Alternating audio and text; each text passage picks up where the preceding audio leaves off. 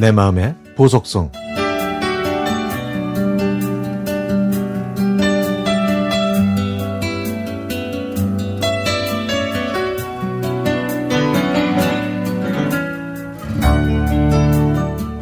시간이 흐르면 흐를수록 제 학창 시절이 부쩍 생각이 많이 납니다.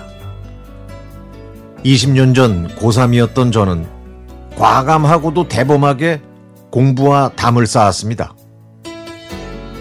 당시 제 유일한 낙은 친구들과 어울려서 도시락을 먹는 일이었죠.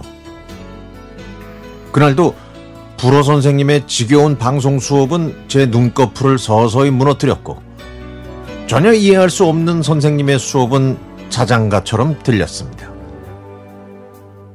그때 누군가 제 등을 톡톡 두들겼습니다. 무언가를 갈구하고 있는 친구 길심이의 손이었죠.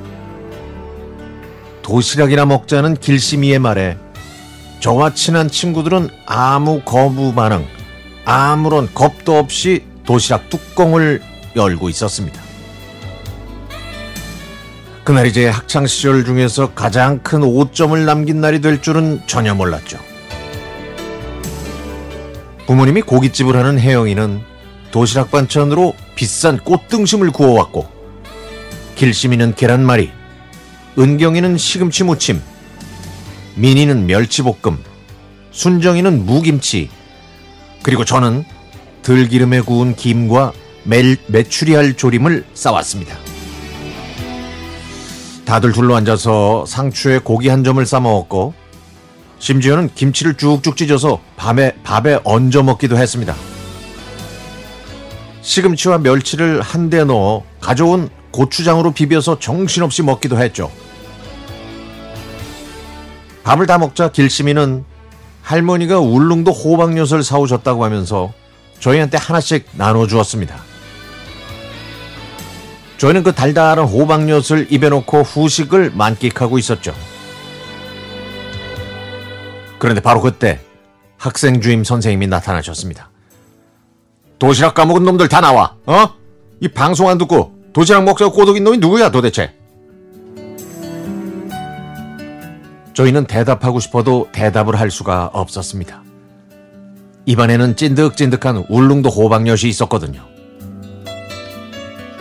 결국 저희는 대답하지 못해서 학생 주임 선생님한테 반항한다고 두 대씩 맞은 다음에 담임 선생님한테 끌려가 그때까지 경험하지 못했던 새로운 세상을 경험할 수 있었습니다. 그날 저희의 엉덩이와 뒤통수는 남아나질 않았으니까요. 저희는 복도에 꿇어 앉아서 지나가는 선생님들과 다른 학생들의 구경거리가 됐고 이 얘기는 학교에 쫙 퍼져서 저희는 말썽 피우는 골칫덩어리 학생으로 낙인 찍혔습니다. 그 후에 저희는 큰 가르침을 얻어서 오직 점심시간에만 도시락, 도시락을 여는 순한 학생들이 됐습니다. 친구들아, 너희들과 맛있는 도시락을 다시 한번 먹고 싶다. 아직도 그 맛을 잊을 수 없거든? 다들 정말 보고 싶네. 그리고 선생님, 그때 저희가 반항한 거 아니에요, 선생님. 뭐 진짜 말하지 못할 상황이었거든요. 늦었지만 지금이라도 용서해 주세요. 무서우셨던 학생 주임 선생님도 정말 다시 뵙고 싶습니다.